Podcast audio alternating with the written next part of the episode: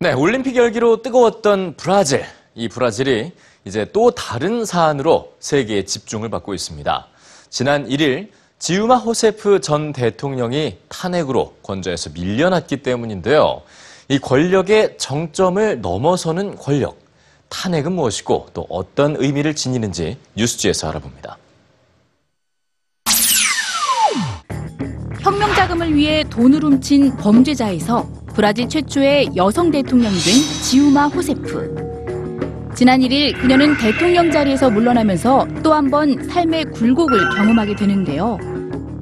국영은행 자금을 사용하고 갚지 않은 데다 정부 회계 조작에 관여했다는 사유로 탄핵을 당했기 때문입니다. 탄핵은 대통령을 비롯한 고위 공직자가 헌법이나 법률에 어긋나는 행위를 할 경우 국회나 다른 국가기관이 처벌 및 파면하는 제도입니다. 대통령 탄핵의 경우 국회 재적의원 과반수의 발의와 3분의 2 이상의 찬성이 있어야 가능한데요. 고대 그리스 시대 폭군이 될 위험이 있는 인물의 이름을 도자기 조각에 적어 추방시켰던 도편 추방제에서 유래했습니다. 근대적 의미의 탄핵 제도는 14세기 영국 의회에서 확립됐습니다. 그동안 세계 역대 대통령들이 탄핵 위기를 겪었고 실제 탄핵으로 이어져 권좌에서 쫓겨난 이들도 많은데요. 1979년 이란 혁명 이후 초대 대통령으로 당선된 아브라산 다니 사드르 전 대통령은 정치적 무능을 이유로 탄핵됐고 1999년 인도네시아 역사상 최초로 민주적인 선거에 의해 선출된 압두라만 와히드 전 대통령은 공금 횡령 등 부정부패로 탄핵됐습니다. 브라질에서는 1992년 페르난도 콜로르지 멜로 전 대통령이 뇌물수수 등의 혐의로 탄핵 소추를 받고 사임한 전례가 있습니다. 이처럼 탄핵은 정당하지 못한 권력의 행사를 방지하고 감시하기 위한 권력 견제 장치로 민주주의를 보호하는 제도로 정착되었습니다.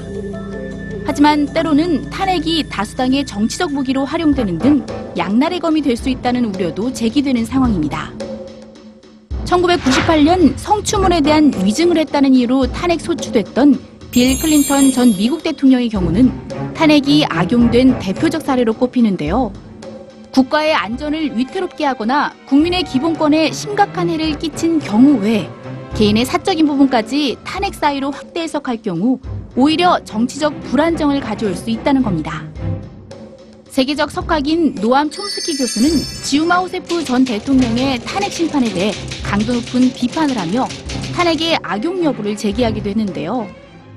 탄핵을 통과시킨 브라질 하원 의원들 중 60%가 여러 부정부패 혐의를 받고 있다는 이유도 탄핵의 정당성에 대한 논란을 가중시키고 있습니다. 한편 호세프 전 대통령의 탄핵으로 브라질 경제와 중남미 좌파 국가들이 혼돈에 빠지고 있는데요. 권력 위의 권력. 탄핵의 여파는 한동안 계속될 것으로 보입니다.